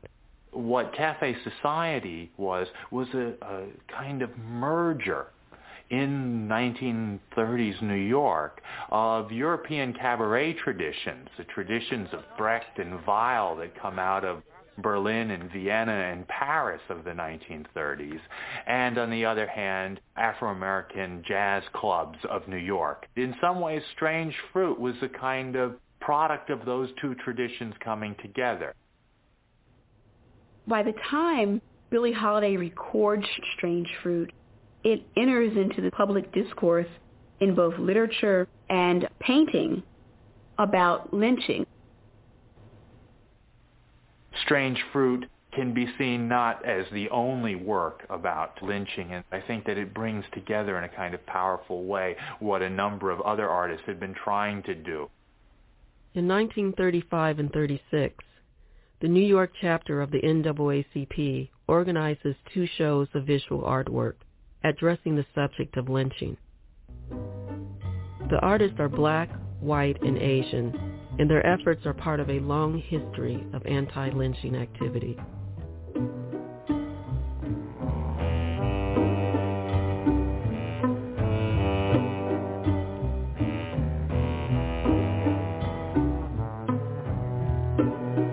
The anti-lynching movement had been going on for some time before the recording of Strange Fruit.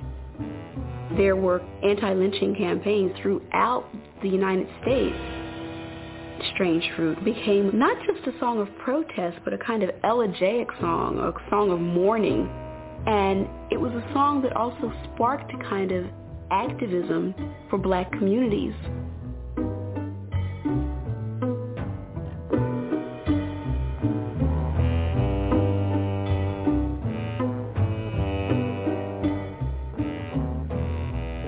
There had been legislation introduced into Congress on many occasions to make lynching a federal offense. And each and every time it was filibustered or ruled over by Southern legislators.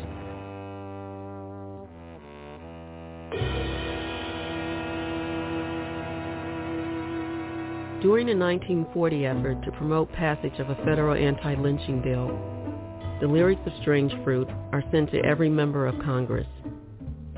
Neither this tactic nor years of intensive lobbying by the NAACP ever succeeds.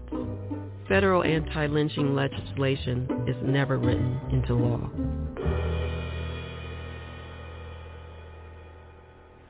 Strange Fruit became a song that's been claimed by African Americans as part of an artistic tradition that's both beautiful yet one born in protest that was probably Billie Holiday's greatest contribution. She didn't write the song, but she certainly was a great communicator of that message. I don't remember exactly when I heard Strange Fruits, but it caused a sensation in the neighborhood because they were lynching people in the South, and she dared to sing about it. This song became Billie's in the sense that she had to go. She had to sing in places that she couldn't go in the front door.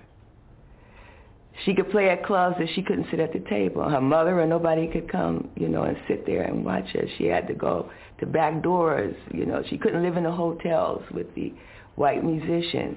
So I think she understood something about racism.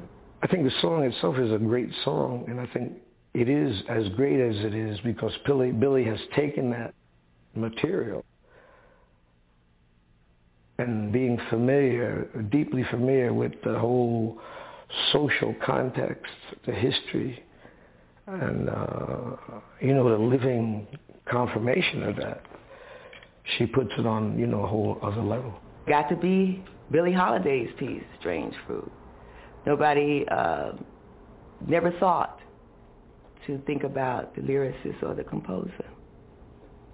You know, initially, I tell you the truth, I thought a black person had written it.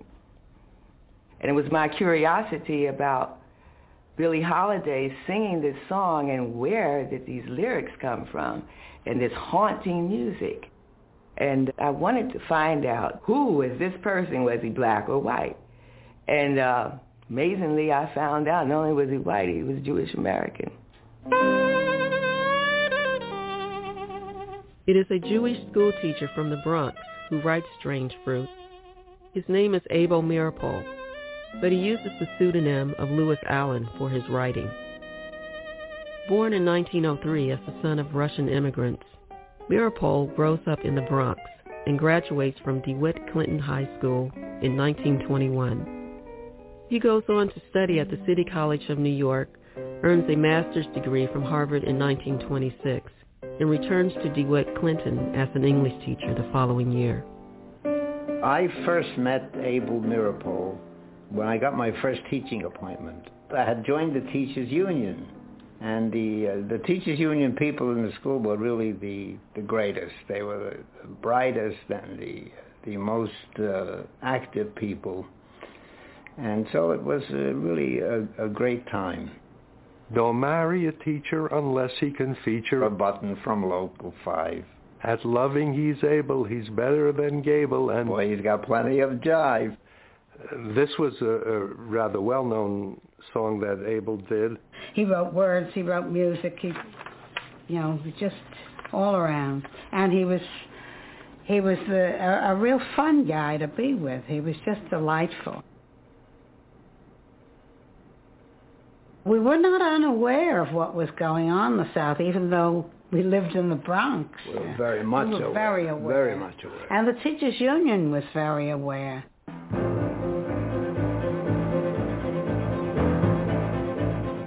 The 1930s is a period of great cultural uh, ferment and upheaval. This was the period in which the Communist Party was achieving a great deal of significance because its a combination of economic depression, the rise of fascism, the Spanish Civil War, all of these together provide a very fertile opportunity for the Communist Party to spread its message. There were a significant number of communists among the teachers union, but by no means was it a communist organization. The fight against fascism was a focal point and I think brought many people into activity in the progressive movement at that time that had not been before. All of this has not only a political context, but a cultural and entertainment context as well. There was, for example, an institution known as TAC, Cabaret TAC, the Theater Arts Committee, and this brought the, the, the outstanding talents of the uh, theatrical community together, and Abel played a very important role in those activities. So when it came to something like Strange Fruit that is so deeply felt, this is what came out of him. Abel wrote Strange Fruit as a poem. It was originally published in the Teachers Union publication and later became the song. It was sometime in the late 30s. That's right. It, we heard strange. Or the middle 30s, Fruit. even. You know, when I No, because I was. I'm sorry. It was written in the late 30s. Yeah, it was written. So it was, whenever uh, those first performances were in um, at the, the teachers at union the teachers meeting, union meeting. this was the kind of thing that when you heard, you couldn't applaud at first. You know, it was just so so gripping. I consider Abel as a pioneer.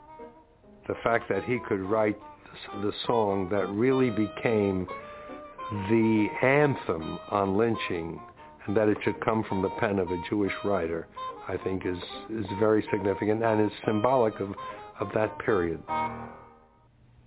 My father was most proud of Strange Fruit, of all the things he ever did. Uh, he was most proud of that. He was a very gentle man and a very humorous uh, person who was really not comfortable in public. Uh, he was ill at ease, but he felt things very deeply and very passionately. And he saw a photograph of a lynching, and it then inspired him to write the poem. Maybe it was all up here, you know, but he said a picture inspired it. Cafe Society's publicist hears Strange Fruit performed at one of the Theater Arts Committee cabarets. He subsequently arranges a meeting at Cafe Society between Barney Josephson, Abel Meeropol, and Billie Holiday. Meeropol plays the song for Holiday, and with encouragement from Josephson, she agrees to perform it. It is February 1939. One of the amazing things to me about Meeropol writing Strange Fruit and getting it to Billie Holiday and then having it last the way it has as a song of racial protest is that is not that um, a Jewish person got a Jewish written song to a black performer because that had been going on for decades at that point, but that the terms of that meeting were so different than they had ever been before. There's this sense of the Jewish American being the middleman between the public, which has limited tolerance for blacks as a people, but kind of likes some of the cultural products of it, and the people and the culture and the music of, of black America, which kind of makes Strange Fruit really different. It's really different because what this Jewish American musician is being a middleman for is something quite militant. There was a whole industry that we now call Tin Pan Alley, which was very much tied up with Jewish songwriters writing music, which lots of people heard as black music. Um, even if the performer was white, the songwriter was white, all the players on the song were white, and so on. There's a number of important Jewish composers of the era, Irving Berlin, George Gershwin, Harold Arlen, who made their real names by writing music that enough people identified as sounding black that it became sort of incorporated into the body of black music. That music stretches from Irving Berlin's Alexander's Ragtime Band in 1911, 1912, it becomes a big hit, up through Porgy and Bess in 1935, Gershwin's folk opera. The truly new thing uh, about Strange Fruit, I think, is that those kinds of complicated dynamics have now given way to a new kind of complicated dynamics, which are much more uh, about popular front politics, about finding ways to give voice to racial protest, to social opposition to the dominant order, which none of the songwriters previously had even touched on. Through Strange Fruit, you see Billie Holiday actually making a step towards you know, the kind of energy that you're sensing from a Jimi Hendrix or a lot of the music in the 70s. Um, it's a, it's the first step away from entertainment and towards expressing something a little more harder edged, more true to the negative side of um, being black and living in America. Strange Fruit immediately spread. The mark of a great song is its ability to be sung in slightly different ways by different people. Billie Holiday made it world famous, but many other people sang it. I sang it on occasion. I, I can't, I don't have any voice left at age 80. Southern trees of a strange fruit. Blood on the leaves, blood at the root. Black bodies swinging in the southern breeze. Strange fruit hanging from the poplar trees.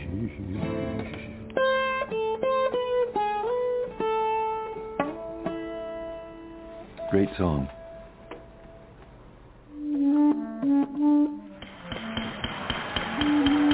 In March 1940, Abel Meeropol is called before New York State's Rapp-Coudert Committee, which is investigating communism in the schools. He is asked whether the Communist Party commissioned him to write the songs.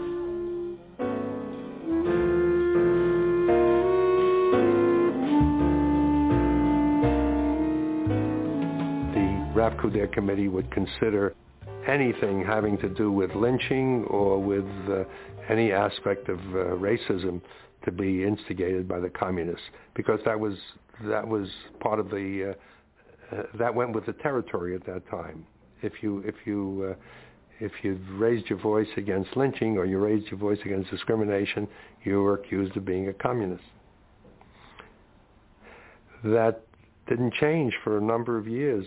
Uh, it was true of Martin Luther King Jr. and it was true in the 60s as well, and it's true in in the later periods. Only three months after its release, Billie Holiday's recording of Strange Fruit reaches number 16 on the popular music chart. This is an unusually high ranking for a song which is banned by radio stations, who consider it too controversial.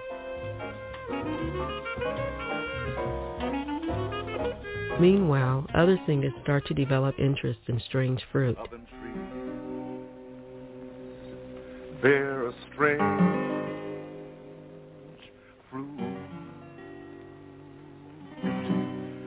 blood on the leaves, and blood at the roots. I was a teenager. Josh White was the first uh, African American folk singer that I knew.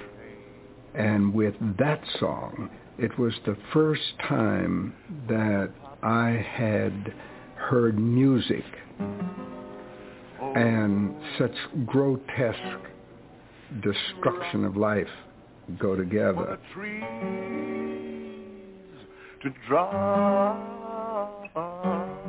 In 1950, Josh White is called before the House Un-American Activities Committee.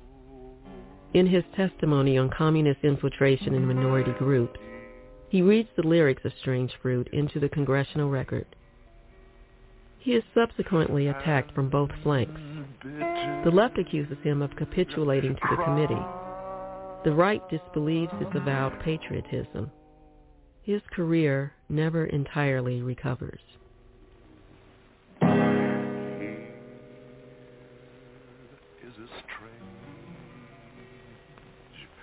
And.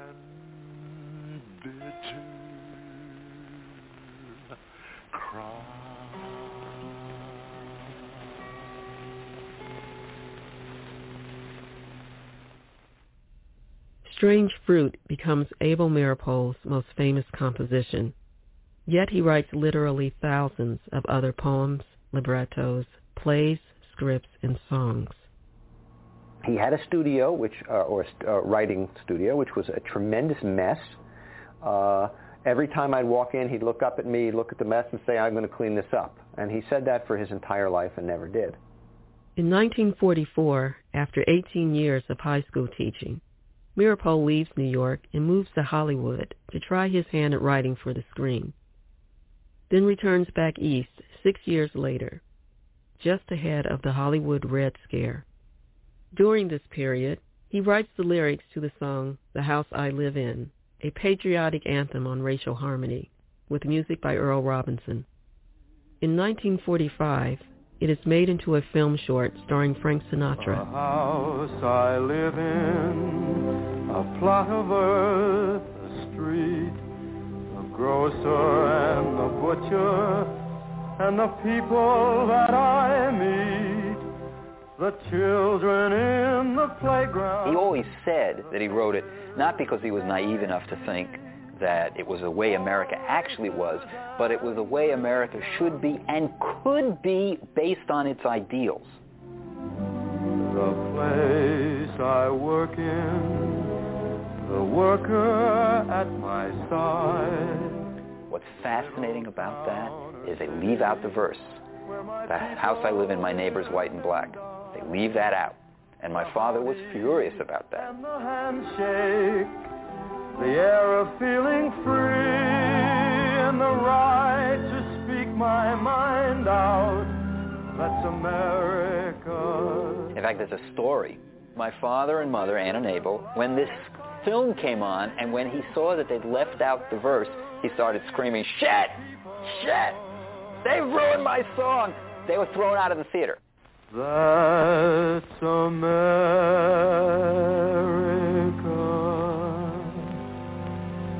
to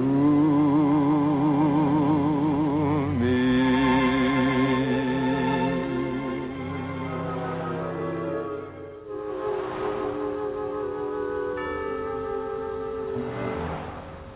In 1946, shortly after the film wins an Academy Award, the idealism of the house I live in is overshadowed by an incident near Monroe, Georgia, more reminiscent of strange fruit. We're going down the, the road now toward the lynch site. I want you to, uh, to think about it's, it's a hot summer day.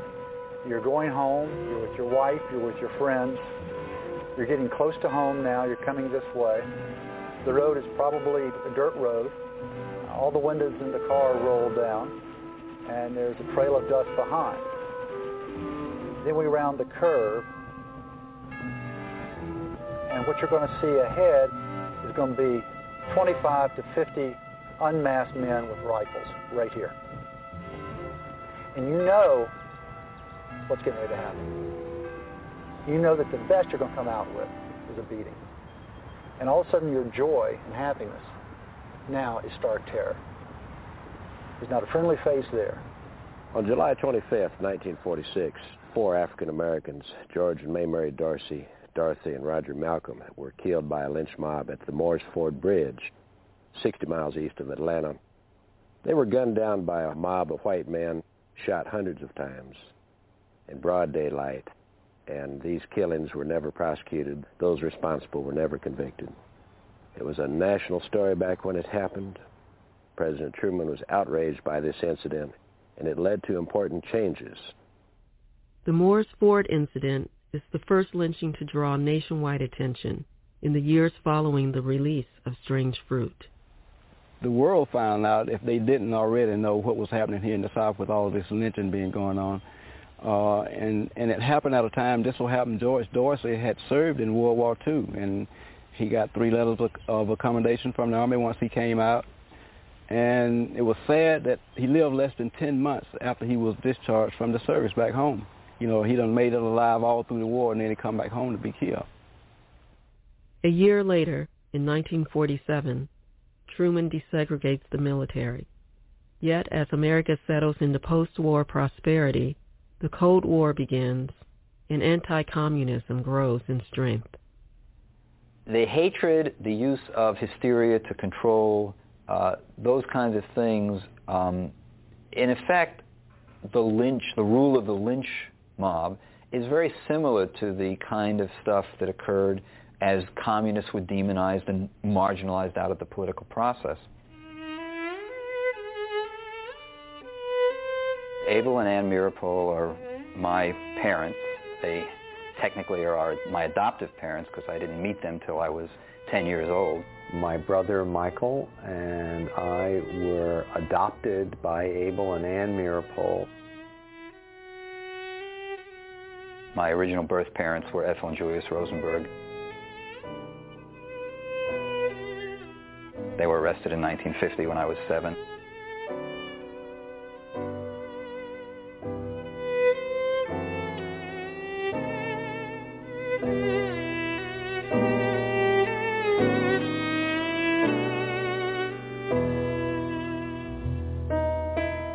Say, for a crime they didn't commit, supposedly stealing the secret of the atom bomb, but that's, you know, that's sort of a different issue.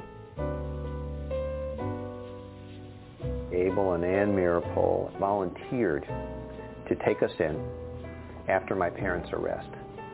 But we're told that as long as my parents were alive, that that was they shouldn't we wouldn't be with people who my parents didn't know. I spent three years with family and friends, and sometime in a shelter, in fact. And then uh, they were executed in June of 1953.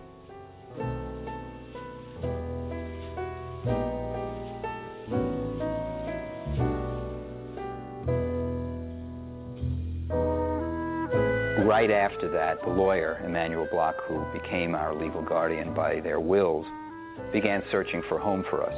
And um, Abel and Ann were recommended to him. After the execution, they came forward again.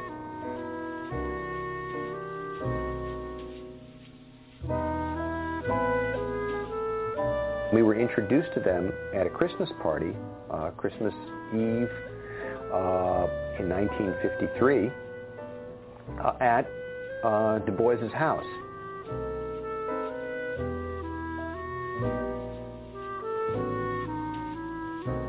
They drove us home that evening, and within a few weeks, uh, we started living with them. Abel and Ann were progressive activists, members of the Communist Party in the 30s, though they never would admit that publicly to anybody, and probably if if their ghosts were looking down on me today, they probably they might even be mad at me for saying it. They had two children, one who was going to be named Lewis and one who was going to be named Allan. But they, they were going to have two children, but they were stillborn. They had picked out the name, so they never were born alive. So that's where the name Lewis Allan came from. The thing that I immediately was drawn to was he had the most unbelievable sense of humor. He was always coming up with little ditties, uh, making little jokes. He sort of had a real sense, a verbal sense of the absurd. We did fun things together. They had this old reel-to-reel tape recorder. Now, folks, we will have Abel say a few words. Angwangwe, Kazalamazay, Lamazi, Lamazoi, Tishipati Wamaze, Orki, Porky, Angwangwe. Thank you, Abel. That was a very nice speech. This is station M-E-E-R-O-P-O-L. Brought to you by the hard-boiled egg dealers of New York City Incorporated. And now we give you Michael Meeropol.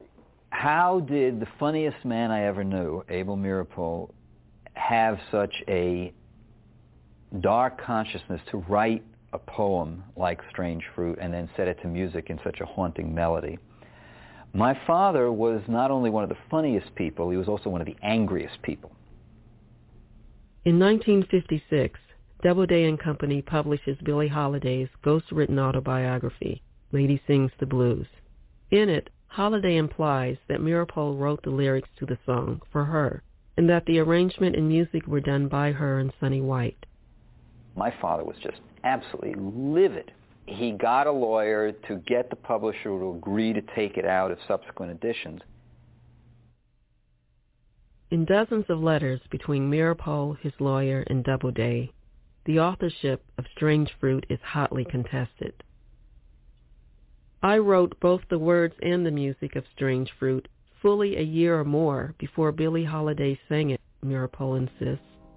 It was first sung by my wife, Ann Allen, at a performance of the Theater Arts Committee.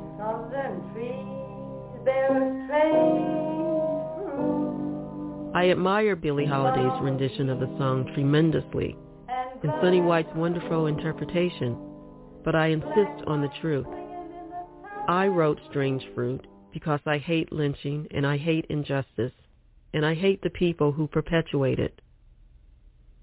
Billie Holiday sang Strange Fruit during her tours in Europe at a time when other African American artists and intellectuals were agreeing to tone down their criticism of the United States. McCarthy era, during that time, she kept singing that song. And now a little tune written especially for me, Strange Fruit.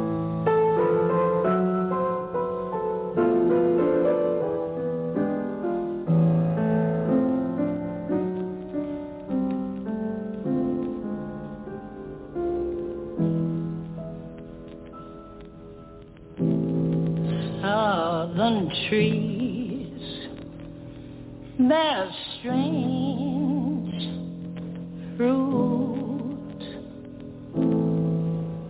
blood on the leaves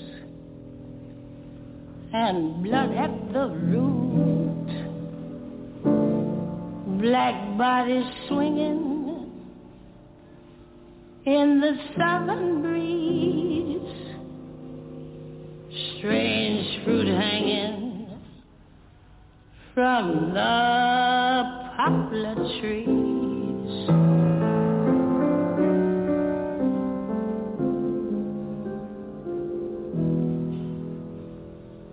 Pastoral scene of the gallant South, the bulging eyes and the twisted mouth, scent of magnolia, sweet and fresh. Then the sudden smell of burning flesh. Here is a fruit for the crows to pluck, for the rain to gather, for the wind to suck, for the sun to rock, for the trees to drop.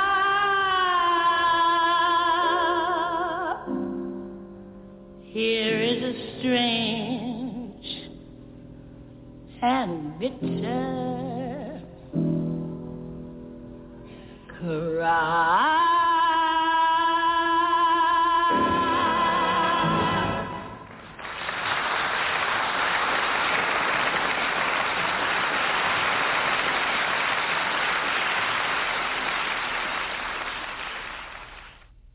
Less than a year after her 1958 appearance on BBC television, Billie Holiday dies at the age of 44.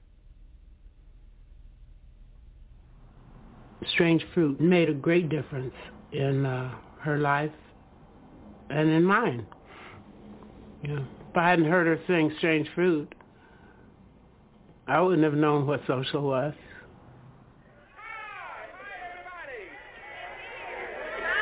During the 1960s, the civil rights movement assumes its own anthem. Strange Fruit is heard less frequently, but is not forgotten. Nina Simone and Carmen McRae released their own interpretations of the song. In the 60s, there were many people who were singing protest songs. Strange Fruit helped in the movement for freedom and sanctity. It's very easy to empathize with, with people who are oppressed. Um, and uh, in some ways that is the connection uh, that was felt uh, by so many Jews who got involved in the civil rights movement. It was one of the songs that had had, well, an earlier existence in the in the 30s, and then an existence in terms of the civil rights movement in the States in the mid-60s. And then is revived again in the UK in the 70s as part of the Rock Against Racism movement. It wasn't just a sort of American phenomenon, it became part of an international phenomenon.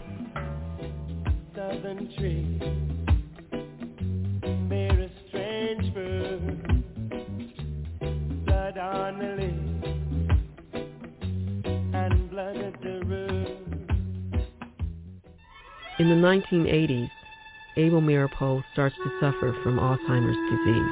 Oh, I would play Strange Fruit for him, and sometimes I'd sing it for him, but mostly I'd play the record for him. I think it was just about the last thing he recognized. He also used to absolutely love the fact that every once in a while he'd find himself in an anthology of Negro composers. He dies in a Jewish nursing home near Springfield, Massachusetts in 1986 at the age of 83. Strange Fruit is performed at his funeral by Honey Kasoy, one of his school teacher colleagues.